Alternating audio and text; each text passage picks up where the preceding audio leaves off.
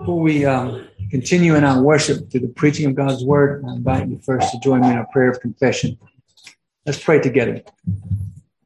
Gracious Father, again, we thank you for the privilege together. We thank you uh, for this glorious day that you have set aside uniquely for the body of Christ to, to gather, to worship you, to commune with you in a unique way. We thank you for all our brothers and sisters across this globe that have already or are in some way currently uh, closing out their time of gathering together this Lord's Day that you've given them.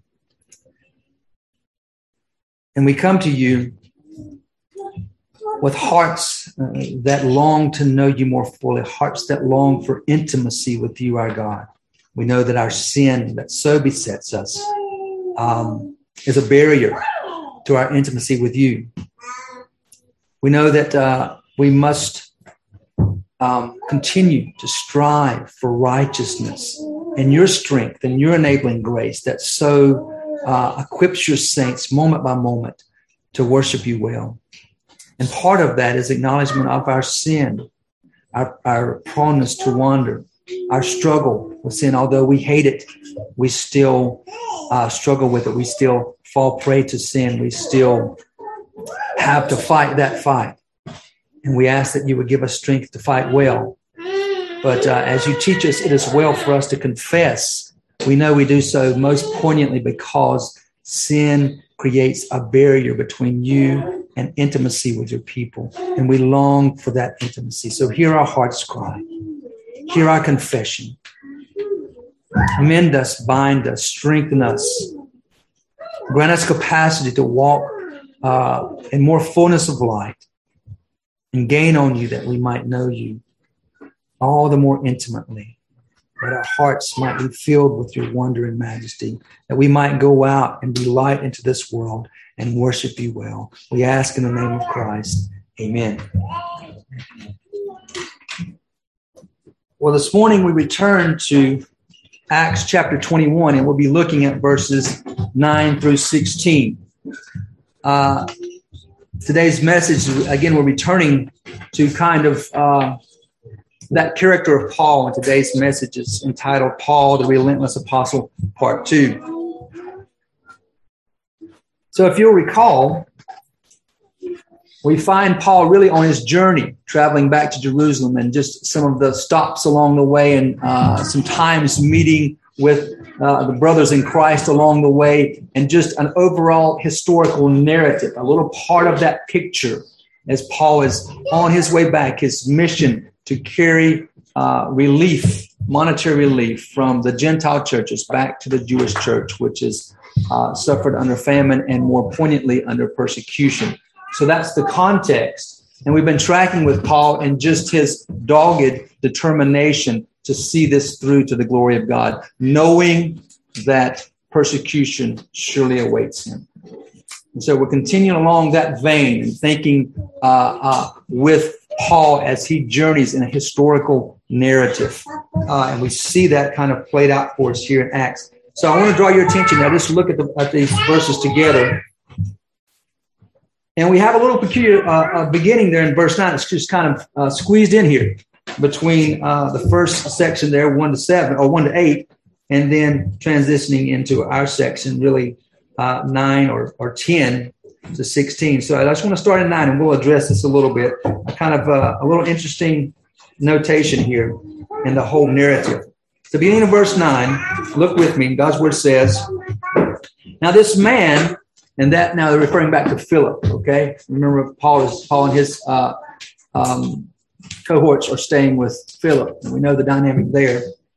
Uh, so it's a beautiful thing that these two have been brought back together after all this time. Paul first, when they first uh, knew of one another, Paul was a persecutor of the church, and Philip was fleeing uh, the persecution. And now, all these years later, uh, the two are brought back together, and um, we see Paul staying at Philip's house. But Verse 9 says to us that this man, Philip, had four, da- uh, four, four virgin daughters who were prophetesses. As we were staying there for some days, a prophet named Agabus came down from Judea. And coming to us, he took Paul's belt and bound his own feet and hands and said, This is what the Holy Spirit says. In this way, the Jews at Jerusalem will bind the man who owns this belt and deliver him into the hands of the Gentiles.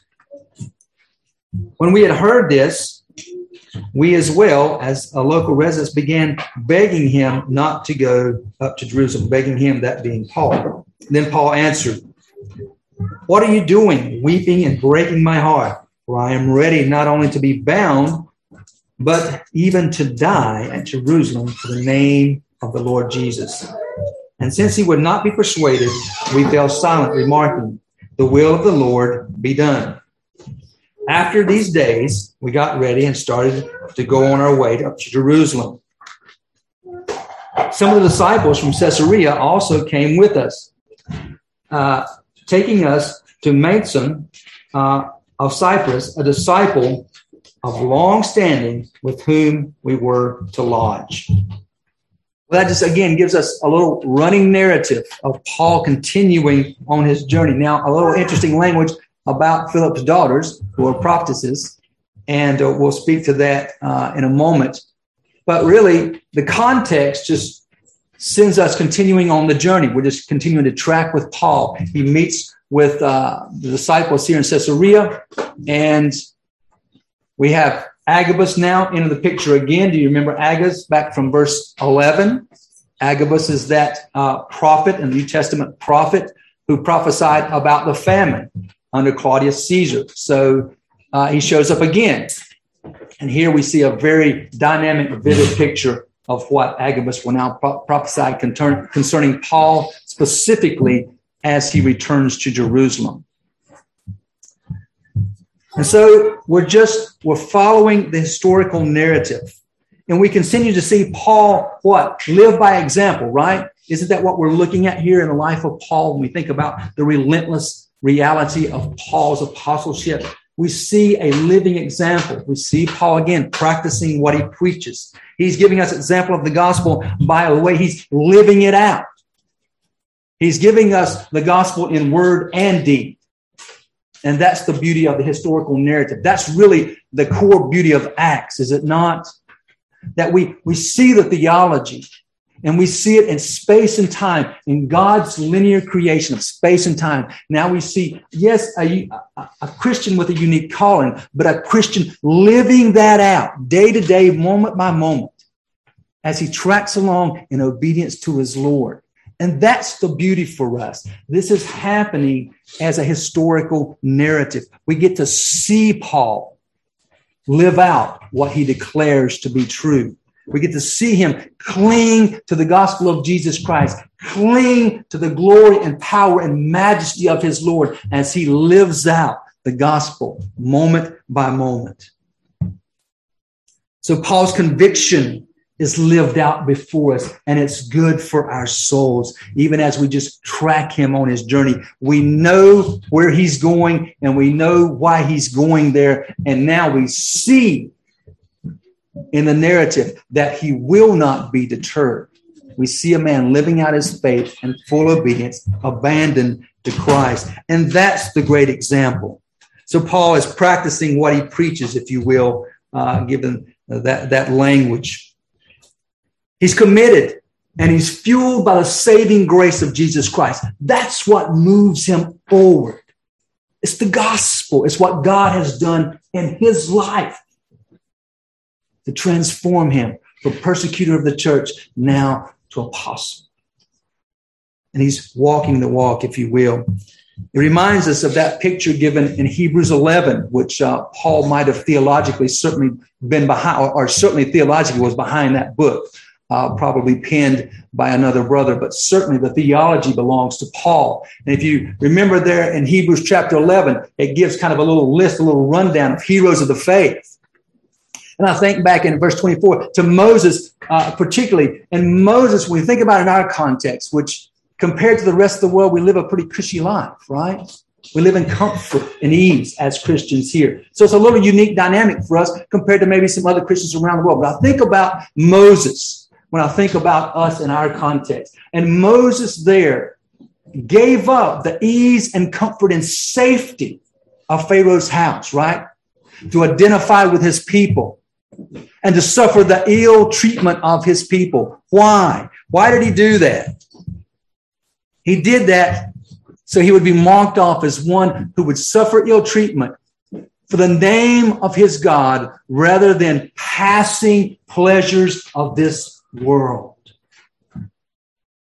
And that's exactly what we see Paul living out. One who's willing to be ill treated rather than hide in safety and cling to the passing pleasures of this world. So Paul and Moses here are really good examples of being willing to, willing to pay the price to honor God for his truth. Romans 8 18. And here again, language from Paul. For I consider that the sufferings of this present time are not worthy to be compared with the glory that is, be to, that is to be revealed in us. Now, we've been tracking Paul on his journey. We know that he wrote uh, Romans where? You remember? Where was he? Well, he was in Corinth, right? Wasn't he? Yes, he was. Good job. He wrote it in Corinth. And he's writing there under the direction of the Holy Spirit, what we know now to be uh, uh, the, the Word of God, Scripture from the Holy Spirit, inspiring Paul and moving him along to pen the, the, the scriptural truth. And there in Corinth, in space and time, he's declaring theologically what he's now living out the power of God. He's walking that walk now that he had penned earlier. And so there's the language. Now we find the language in Romans, and now we see really in space and time, he's beginning to walk that out in the fullest measure. He's headed for persecution, and he's aware of it. He knows what lies ahead. And he continues on anyway. And I say to you, like Paul, our hope rests solely in the life, death, and resurrection of our Lord Jesus Christ. There is no other hope. There is no other call on our life that has eternal power and glory for the one true God. It is Christ and Christ alone. And so we're called to total abandonment to the cause of Christ. That is our calling. That, that is what must be our conviction. And when we have this conviction, the conviction produces the courage. When conviction lies in the gospel truth that our hope will rest solely in the person and work of Jesus Christ, and that we are called by our God to be abandoned to the cause of Christ, then that conviction will produce the courage. That conviction comes from the grace and majesty of God poured out in our life to grant us capacity to walk worthy of our calling, even if it means suffering ill treatment in this world for obedience to Christ. So here's a theological note. Hold on to this when we think about the context. God honors the faithful. Amen? Amen. God honors the faithful. Always, every day, all the time, twice on Sunday. God honors the faithful. It's better to be under pressure in this world, without the comforts of this world, and be in the will of God, and to be living in ease and comfort, and be outside the will of God. And we just have to lay hold of that. Take that reality and lay it before the feet of our Savior day after day and ask for enabling grace to walk worthy. So that brings us to uh, really our first point there. And I've stated here to be impervious, verses 9 through 14. Be impervious. And by impervious, I simply mean this be impervious to all deterrence of you walking in obedience to your Lord's calling upon your life. We've talked much about our ministry. We all are ministers of the gospel. Whatever uh, role we might be in as brothers and sisters in Christ, we all have a personal ministry. We all uh, practice ministry. We're ministers of the gospel. And whatever God has called you to do, and whatever ministry God has given you, and however it is to play out, we are called to be impervious to all deterrence in this life that would draw us away from our obedience to God's call upon us and our ministry that he has given to us. So that's what I'm coming, that's where I'm coming from in terms of be impervious, like Paul. Be impervious to all deterrence of your ministry calling. And so let's look there and just tackle because we uh, we got to we we got to look at the four virgins here that are, are that uh, prophesy, right? So let's just tackle that up front because it's kind of stuffed in here, and it really speaks to to Philip, um, who we uh, just I, I, needed to address Philip in the last few verses on on, on last time, uh, so that kind of left this hanging. It really speaks to Philip and the kind of man that we see him to be, although much of his ministry now was in obscurity where prior he was much in the high, in, in, the limelight, and we and we could have looked in and said, "Hey, this is going to be the apostle to the Gentiles." It certainly looked that way, but God and His sovereignty brought Philip into a ministry of somewhat obscurity, and Paul was thrust forward in that high-profile role. But look at what Philip did here. We find him as the evangelist, right? And look at his house. Dads, so here he has now. This is not all his children. I, I doubt very seriously. The text is not leaning that way. Uh, that's that's um, not there for us. Probably not all his children, but he has three unmarried, or excuse me, four unmarried daughters, who now are they prophesy now as New Testament prophets in the church here, the New Testament church. So here's a picture. They are a picture, a small little snapshot of Philip's faithfulness as a husband and a dad and God's grace on their home. Now God has these four daughters, these four unmarried daughters of Philip that now prophesy uh, in the church. But um, wow, what does that look like? What's being said here? Much has been said about this. That they've uh, this verse has been turned to for a lot of excuse to um, practice a lot of unscriptural nonsense in our day. So let's just see what's going on here. Well, certainly they prophesy, right? When we look back to Acts, uh, the beginning of Acts, um, when Peter spoke, he pointed back to a prophecy of Joel. Do you know what it said? Your sons and daughters will prophesy. So let me give you the pattern in the Old Testament. This, this, what we see these ladies, we're, we're, we're in transition time, right? We're in that transitioning from uh, the apostolic age into what we know then the coming of a full canon of scripture being written by the apostles of Christ, the apostles of Christ dying off, there being uh, no one to fill that office. That office is done away with, and scripture becomes our final standard, scripture being penned by the apostles of Christ through the power of the Holy Spirit. And so we have an age here, an apostolic age, where there is a transition period, where there are apostles of Christ and there are prophets who receive divine revelation, much like prophets in the Old Testament received divine revelation. So the same uh, reality is taking place here in this transition period. And here we find four young women who have this spiritual gift. And so here's the pattern the Old Testament pattern, or excuse me, the Old Testament prophesied of the coming of Christ, correct? Prophecy was directed at that reality. The prophecy that was given in the Old Testament, some of it have practical applications, but all of it in its totality were, was pointing to this monumental reality in God's creation and God's working out his creation in space and time, this linear reality. There was coming a point in history that all prophecy was pointing to, and that was the coming of Christ. So the Old Testament gives us that pattern. And now Christ is on the scene. And the beauty and majesty was given in Old Testament prophecy fulfilled. And now we see the same pattern uh, coming around again. Now Christ is here, and there is a season where that beauty and majesty of divine revelation and prophecy will be worked out in the church age. Acknowledging the power and majesty of the coming of Messiah. He has come. And now that very Messiah's coming will ultimately be the means and the purpose and the end of, of, of putting away that uh, prophetic word in the New Testament age.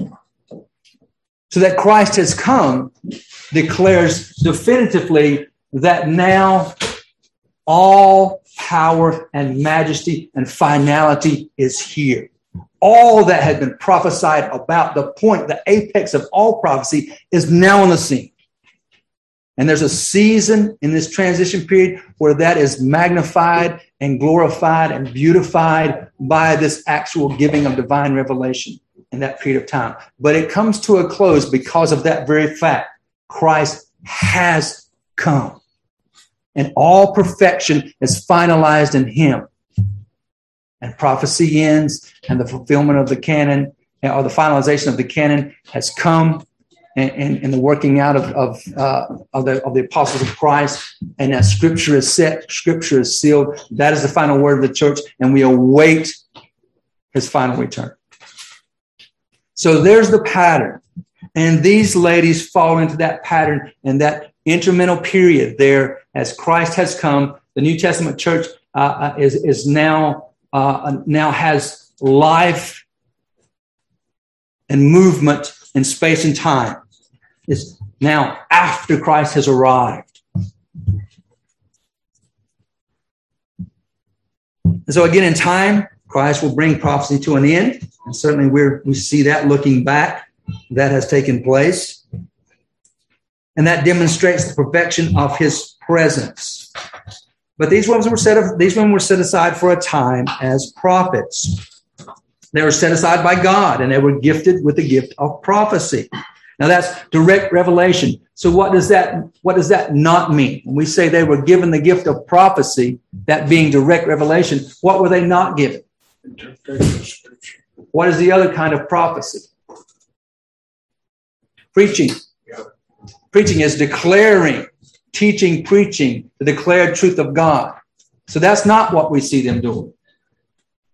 Right? God has given us his creative order the Holy Spirit that is that is uh, uh, moving these women to fulfill this role that God has given them and to have this gift is the same Holy Spirit that has set the order.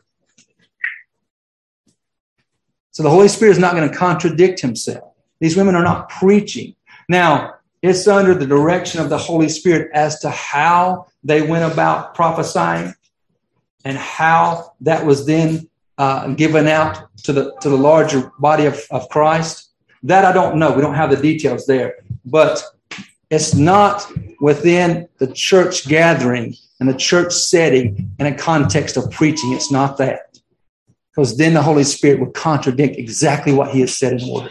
So they are not preaching, they are prophesying, they are declaring direct revelation. And they're doing so under the power and guidance of the Holy Spirit. How that's structured, we don't know. So I would be foolish to try to, to, um, to say there. What we do know is that it's not prophesying in terms of preaching. They're not preaching. They're declaring divine revelation. And again, they're doing so in this, uh, this little intermental period, and they're doing so under the direction of the Holy Spirit, under his guidance and his governance. So he governs them, and they're being obedient followers of Christ. This is what they were called to do. And so they've set themselves as self as, as virgins. They're unmarried women and they set themselves apart and they've been set apart by the Holy Spirit, given to God for this purpose and for the good of the church and the health of the church in that time. So that's what's going on there. So they did not overthrow the order that had been established. These daughters exercise the gift of prophecy in this transitional period. Now, I'll just give you this for a note. We won't linger here, but you look at 1 Corinthians 14. And there you see women in disobedience, where they're trying to take on the role of preaching, and there it's condemned, where they're trying to overthrow God's established order. So you're looking at a totally different picture in Scripture there. That is condemned. Here is absolutely set by the Holy Spirit, and these women are practicing and exercising their gift as the Holy Spirit has given them capacity to do so uh, according to the will of a holy God. So this is perfectly uh, exactly within the will of God within the, the climate and context of where they've been called to do so. And again, Christ will put this away in time fully. So that's what's going on there. I hope that was much to do about that. For I hope I didn't linger there too long. But again, it's just a little unique spot here. It speaks a lot to the to the power and majesty of God's work in Philip's life as a husband and a dad. So these are, are, these are women to be celebrated. These are women that are obedient to God. These are women that are prophesying in the church when they're supposed to, the way they're supposed to, and a time that God had set aside. That time is past. So not preaching. Fulfilling the role of a prophetess. And they're doing so in obedience. And we give glory to God for that. But that brings us now to verse 10, where we see Agabus, who is also a uh, New Testament prophet in the, the, uh, the apostolic age. We've met him before in chapter 11, but now he shows up on the scene again. And here in verse 10, um, they were staying there some days, that being still with Philip and, and his family. And Agabus shows up. He comes down from Judea. So he's a New Testament prophet.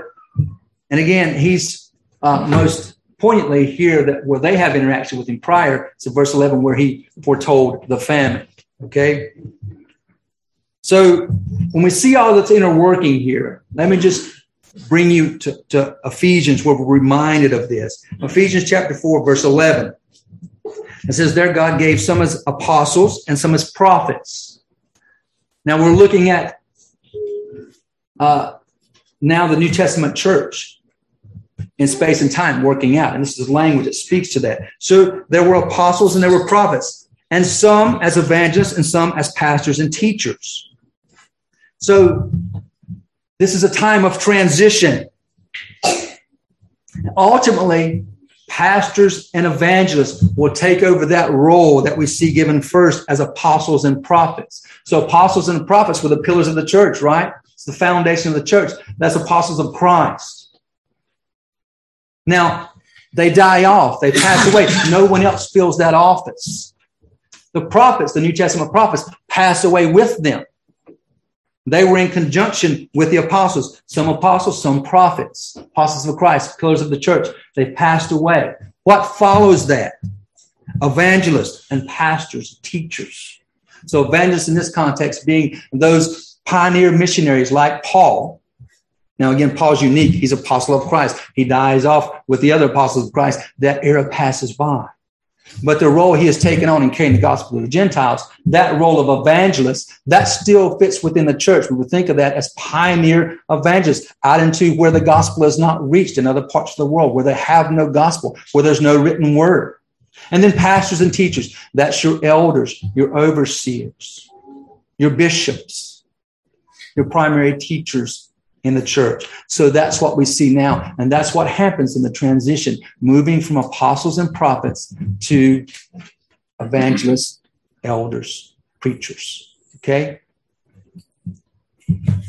That's just background there. So that's just a, there's a lot that we need to fill in the gaps here as we look at just what's being stated. So there's your background. That's what's going on.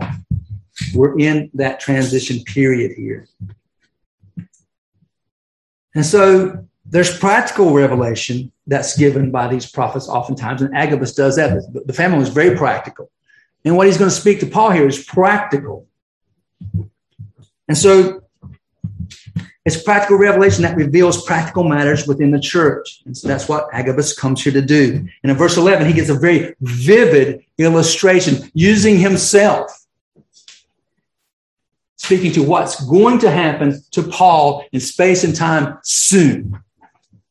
And again, this is divine revelation from God. He is a prophet of God. What he's telling here is truth. Everybody in this context knows that it's truth. They accept him as a prophet of God. And listen to the language here in verse 11.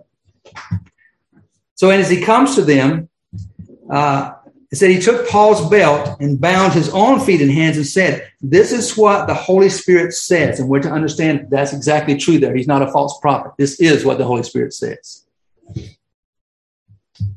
In this way, the Jews at Jerusalem will bind the man who owns this belt and deliver him into the hands of the Gentiles. Now, let me say up front, that's exactly what did happen. Now, there was a little discretion here. If we look at it, when Paul gets to Jerusalem, we see that the Jews did take him, but Rome actually intervenes. They kind of step in to try to keep some peace there so that so there's not an uproar within the Jewish community. Again, Paul does not have, a, there's a lot of folks in Jerusalem that have doubts about Paul. Remember, there's Christians there that have doubts about Paul because they're concerned about how Paul's dabbling with the law, right? So there's still a lot of hesitancy, hesitancy in even among the tr- Christian community there in Jerusalem concerning Paul. Has this guy gone too far? Is he doing away with the law? They're still tied to the law to some degree. Now they are free in Christ, they're genuine Christians, but there's a there's some growth that has to happen in Jerusalem. There's there's some work that has to be done untangling themselves to what they are so attached to in the law. Now, can you relate to that in any context in your life concerning the gospel? Tradition dies hard, doesn't it? Be careful. Don't be too judgmental of our long ago brethren back there in Jerusalem, but they have some serious doubts about Paul. So Paul's, he's got definite enemies with the Jewish leadership. And he's got people in the, the, the Jewish church there that also are really, really suspicious of him. Okay, so that, that, that's his context. And Agabus knows this is what's going on, and ultimately, everyone present here is going to know this is what's going to transpire. So the Jews do take him in, and Rome does intervene to try to stop the chaos for a moment. So they they they do seize Paul in that process. So technically, the Jewish community didn't turn Paul over to the Romans. The Romans intervened and took him. But ultimately, the Jewish contingency was the means that brought Paul into the hands of the Romans. So there's a little technicality there, but you see the prophecy fulfilled. He ends up in Roman hands, and then we see his, his, his fate from there. And certainly the prophecy comes true. He was persecuted. And ultimately, there's nothing said here about his death. There's just a promise of his persecution, and we see that prophecy fulfilled. So Agabus gives this direct revelation from God, and it's a very vivid picture. So everybody knows what's happening here. There's no uh, gray areas. It's just we don't hear the prophet say, You're going to die, just that you're going to be persecuted. Now, Paul recognizes that this persecution could mean death because he speaks to that later. He says, I'm ready to die for the cause of the gospel. But that's not what's prophesied here. What's prophesied all comes true and a little more. But everyone in this context knows Paul's going to suffer. He's going to be persecuted. And they understand it's not going to be light. There's a soberness here of this in its prophecy. There's, there's a, a clarity, a sobering of this language that comes here by way of Agabus's prophecy. And so God uses Agabus to declare to all present there what's going to happen. Now, who besides Agabus, who knew this already? I don't, we don't know when Agabus was given this divine revelation from the Holy Spirit, but who knew this reality? Who knew Paul was going to be persecuted? And this crowd right here, who knew Paul was going to be persecuted already? Who already knew that? Come on. Ananias. Well, a little more obvious than this. Paul. Yes, Paul is who I'm after that. Okay? Paul himself. Paul knew, didn't he? He'd been hearing about this already. Paul's well aware of this reality. So, who is this prophecy for, really? Who's it for? Well, ultimately, it's for us. We know that. But who's it for here in context? Paul so much? Not Paul so much. It's the rest of them. The prophecy comes not so much for Paul. Paul knows. It's for the rest of them because now they're going to what they're going to see they get to hear about this from a, from a prophet that they all know is a genuine prophet of god. Paul's aware well of this. He's already set his face towards wisdom he will not be deterred. That's kind of you know uh, uh, the, the, the the, the core of what we're holding on to here and looking at paul's life through this journey. We see a relentless apostle. Why the prophecy here? Because everybody else is going to see Paul hear this prophecy declared to him again. And what's he going to do? What's he going to do with it? He's going to continue to set his face towards what God has called him to do in spite of the danger, and he's going to march on in obedience. And now, what happens, church, brothers and sisters? Everybody there gets to see the faithfulness of God's man. What does that do for the rest of them? That's encouraging, isn't it? They get to see a prophecy from God given right to the man. Again, you're going to be persecuted. And what's their instinct here? Look, follow with me, track me. What's their instinct here? So we they, they hear this. They're going to be, he's going to be delivered over to the Gentiles. The Jews are going to deliver him over. In verse 12, when we heard this, we as well as the local residents began begging him not to go up to Jerusalem. So they hear this, and what's their instinct?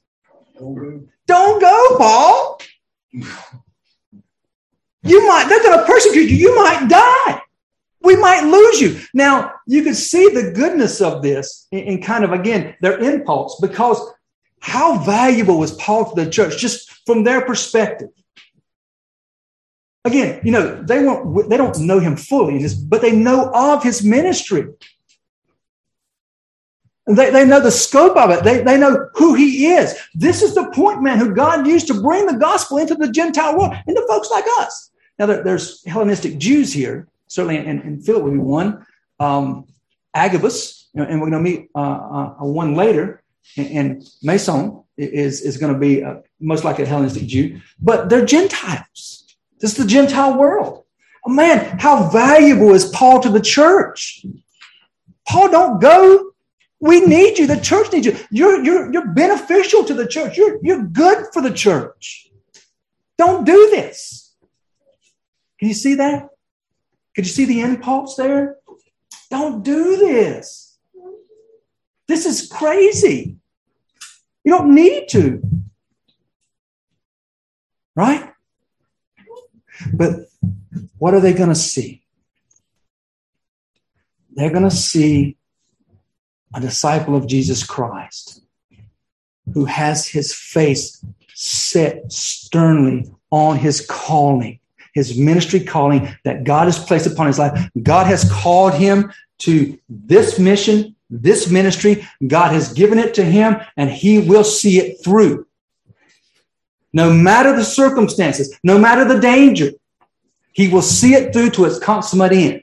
So they're going to see a brother in Christ that in face uh, of difficult circumstances, in face of absolutely divine prophecy, to, to tell him clearly, you are going to be persecuted. Where weaker men would flinch, he, he goes, walks straight into the fire and says, This is God's will for me. And there's the crux of it, right? It's better to walk into danger to, walk, to walk headlong into the fire in the will of God than to stay somewhere safe and be outside of the will of God. If you don't get anything else, get that this morning. It's better. And Paul lives that out for them, and they all get to see it. And now who else gets to see it? Word of Grace Baptist Church. See it. Don't miss this simple reality as this is playing out before our eyes here in Scripture. This prophecy was for the rest of them. Nothing new for Paul. He already knew this. And now they're going to say to him, Don't go. Well meaning, genuine, loving brothers and sisters. Somebody, amen, somebody? Amen. You got a call on your life. You got a, you got a friend, family call on your life, and it's, there seems to be danger. Now, there's one thing to be reckless. We need to be wise and diligent in prayer. But if God has called us to something that is dangerous, don't be dissuaded. Don't be dissuaded. Be impervious to any deterrence of God's calling on your life, no matter the consequences. And here they get to see it. Paul never flinched. I mean, you know, he said, Look, I love y'all. I love you. I would love to spend more time here. I would love to go to, to get to, to meet together for, for Wednesday nights on in and to pray together. I would love to be here with you moment by moment to live out our faith together. God has called me somewhere else. It's dangerous. Matter of fact, I'm going to be persecuted. I could die. Here's what you need to understand I'm ready. I'm ready to die. I'm ready to die for the cause of Christ. God has called me. I must obey God. And the emotions of this moment and the concerns for what could be, might be, has no effect on my calling. And they get to see it, and we get to see it.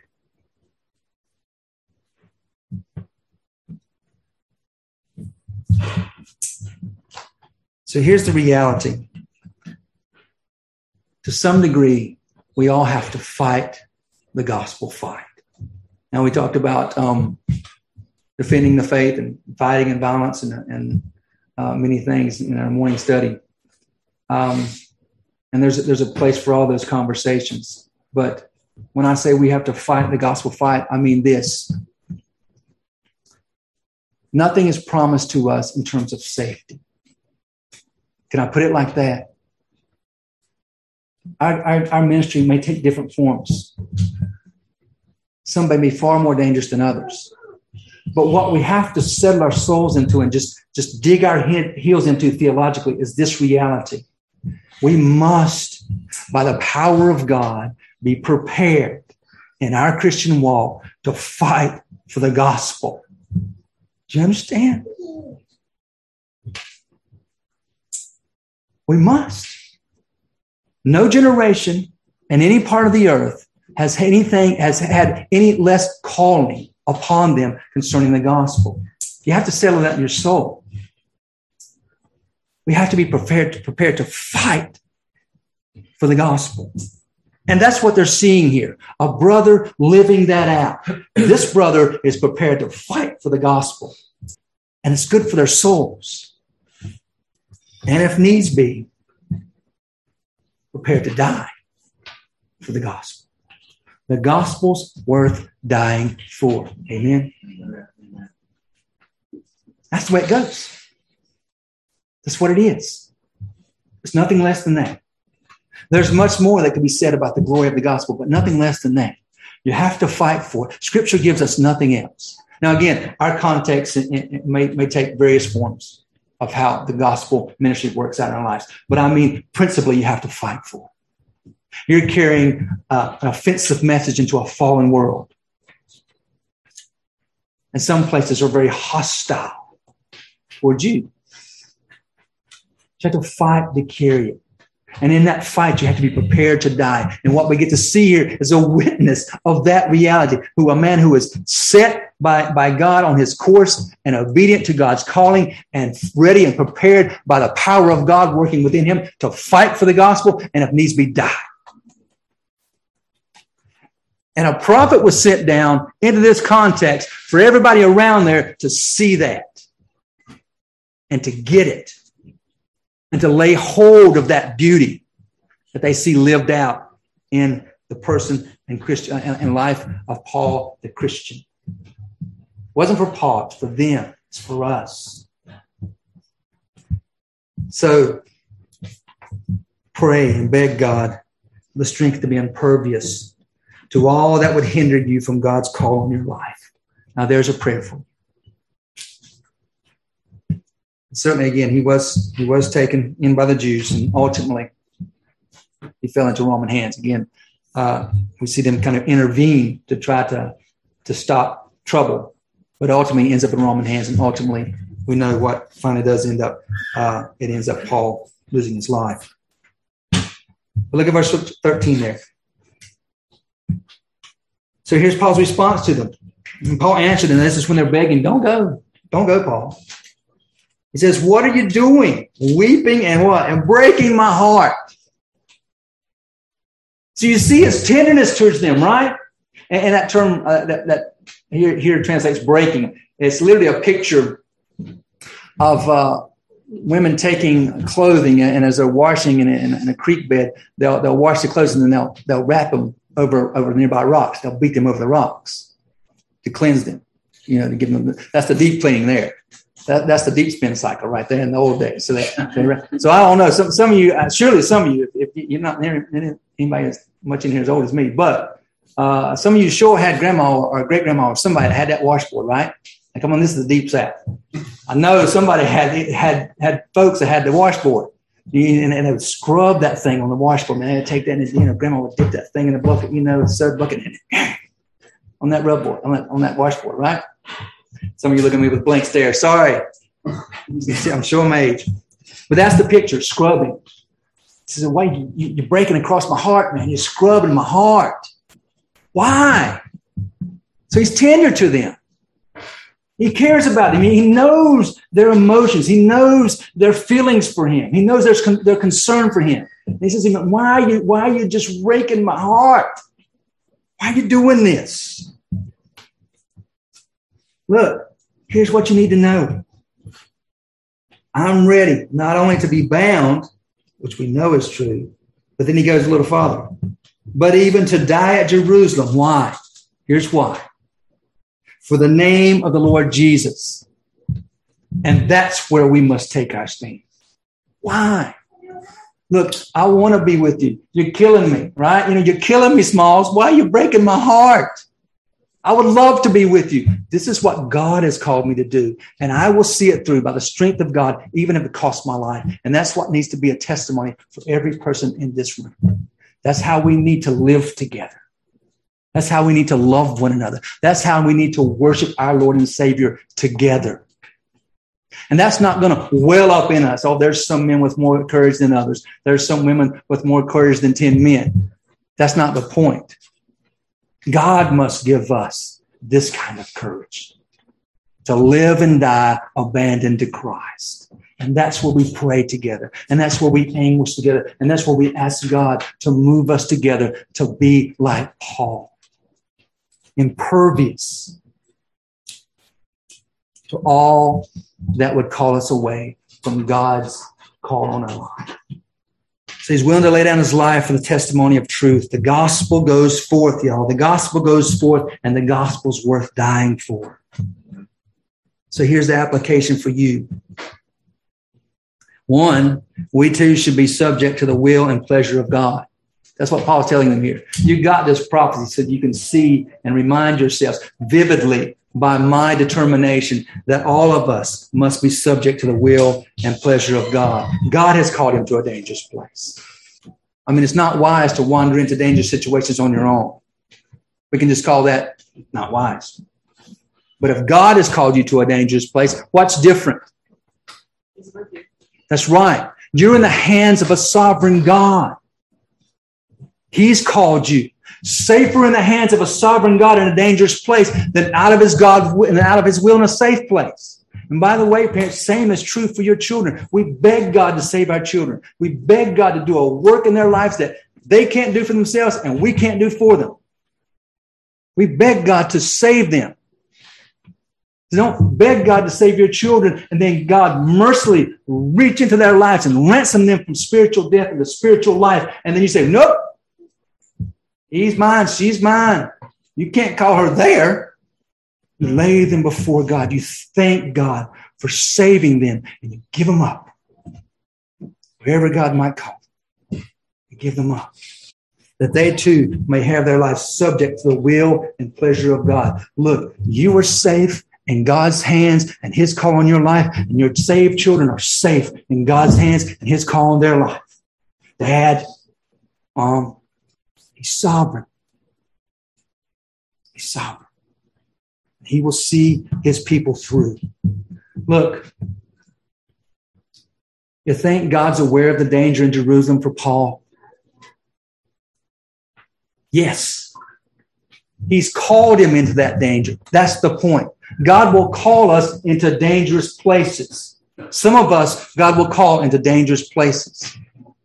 What we have to understand is He is sovereign and He has called us there. And He understands all the danger. And He has your ministry worked out in that context in full. Your job is to be obedient to the call. And part of being obedient is laying hold of the fact that He is sovereign over your call. Trust Him. Trust Him. Also, along that line, don't be softened up from dangerous ministry by all the brothers and sisters with every good intention and said, Don't go, don't go, don't go. It's dangerous. Don't send your children. It's dangerous. You'll never see your grandkids. Don't be softened up. Be obedient to God's call in your life. Forsake all for the ministry God has called you to. Forsake all. See Paul, be encouraged by Paul. Remember Paul, forsake all for the ministry God has called you to. Whatever that may be. Don't be softened into deterrence of what God has called you to.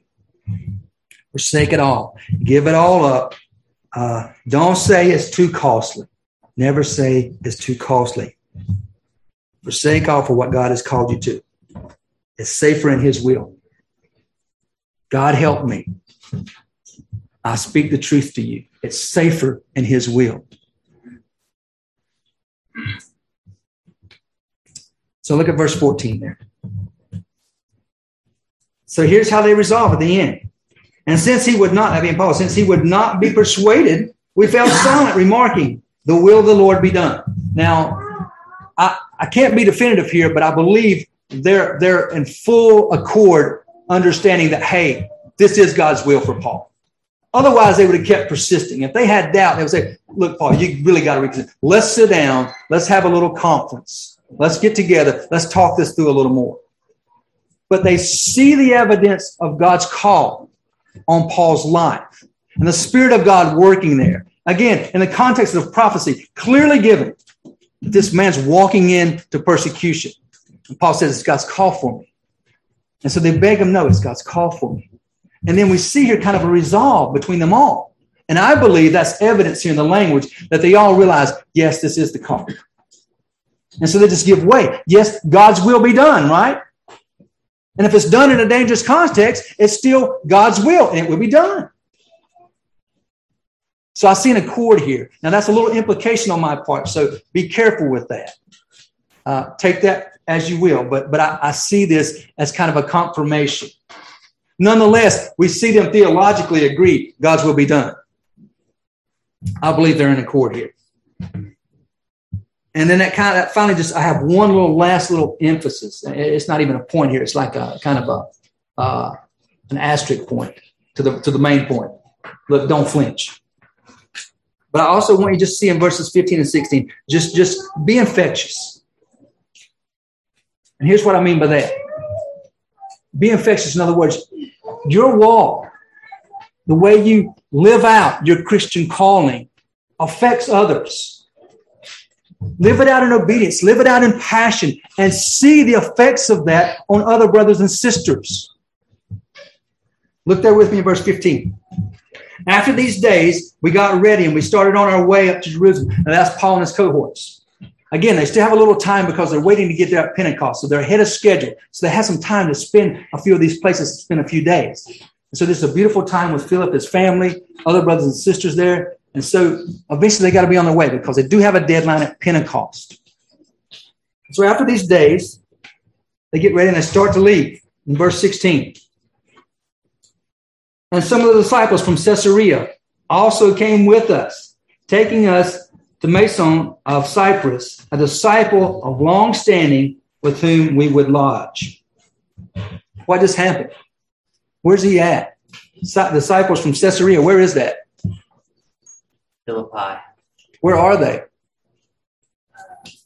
I know there's a lot. there's a lot, a lot of travel. They're in Caesarea. Jerusalem. They're in Caesarea. They're oh. close. They're in Caesarea. That, that whole area, that long strip there. That's where they are. So who went with them? The brothers that were saying, "Don't go, Don't go is too dangerous," and they're like, "Man, this brother's with it. This brother's obedient. This brother's walking the walk. I'm going to. I'm going with him. Now, they're not headed to watch, you know, a gruesome scene in Paul's life. They're walking in the fire with him. They're caught up in God's call on Paul's life. And next thing you know, they're begging, hey, look, this, you know, that this is a little dangerous, Paul. Maybe you should reconsider. And Paul sets his face in obedience. And the next thing you know, they're like, all right, God's will be done. Move on, go to Jerusalem. And we're coming with you. We're coming too. Be infectious. Be faithful. Let your, let your Christian walk be infectious to others. How does that happen? Be faithful. Be obedient. Trust the Lord and follow in obedience. Beg God to give you the capacity to hear from your Lord and to obey Him. Hear from Him in His Word as it applies to your life and your context and obey it. And pray that your obedience will be infectious on others. Pray that that will be true. This is a sweet, beautiful picture here. They're one minute saying, Man, you can't go. That's dangerous. Next minute, they're on board. Why? Because Paul's charismatic? Well, he's not charismatic. He fumbles through his words. He's, he's an unimpressive uh, guy physically. He's, he's not a good speaker. He mumbles and bumbles around. Well, what is he? He's God's man with a face set like flint on where he's called to. Men, it's that. It's that. We're all so worried about the externals in this culture, and that has seeped into the Christian climate. We're all so worried about the externals the looks, the appearance, the right words, the right deep booming voice, the right look. God's called us to obedience. You want the right actions from a man humbled before God. That's what they saw. That's what they saw and they followed him. They followed him into the fire. So be infectious.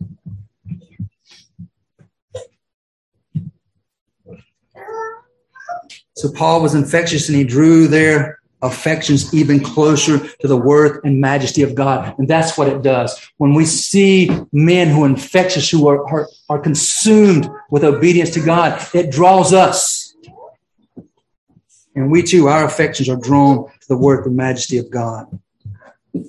So they're a great encouragement to each other, right? Now you got a band. Now you got some unity.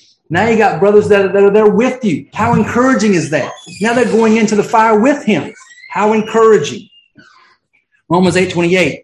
And we know that God causes all things to work together for the good of those who love God, to those who are called according to his purpose.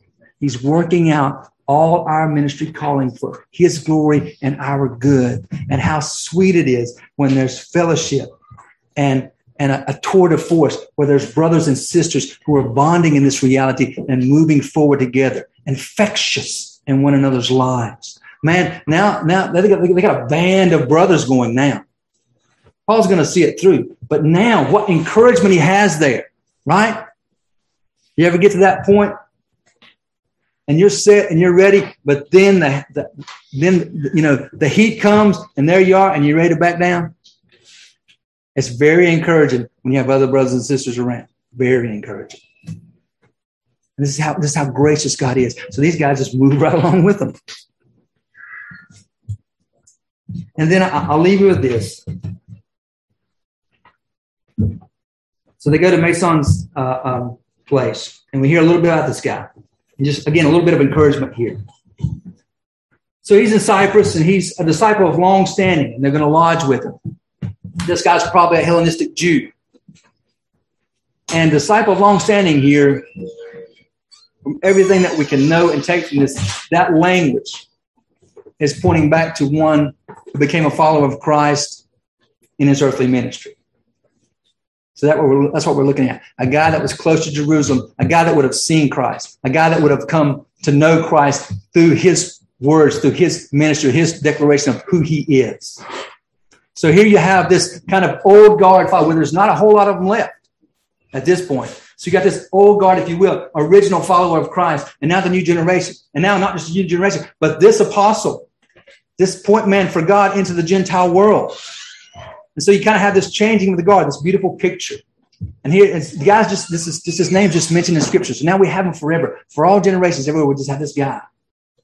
Now we know all we know about him is he's a disciple. He's just mentioned here. He catches Paul, which we know much about, and we know where Paul's going. And he catches this guy, and we see hospitality. We see Christian hospitality from this guy that's just mentioned.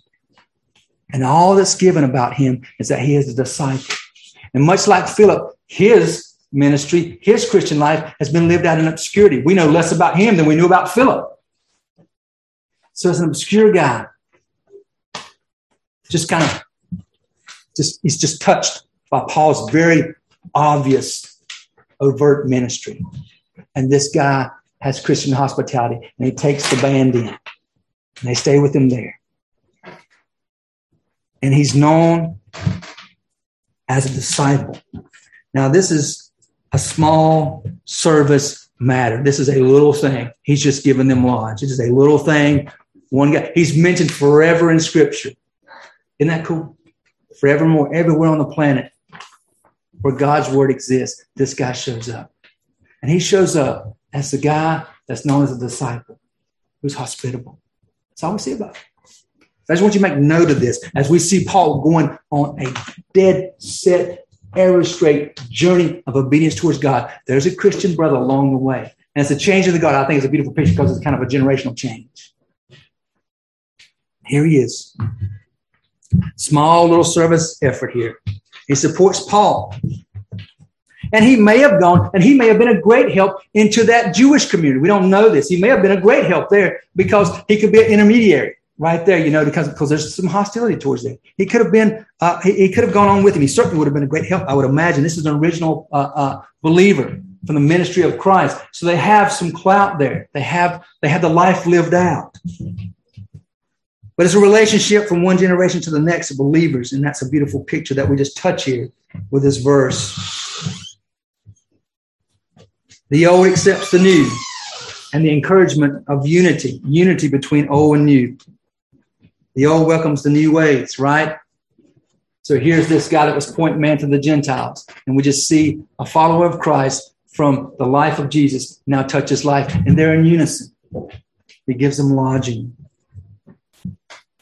Most of all, I want to leave you with this. What you're looking at here, this guy is just an ordinary disciple. And that's what we want to be known as. Man, if we could be just an ordinary disciple, where we know what God has called us to is obedience, and everything about His calling upon our life matters.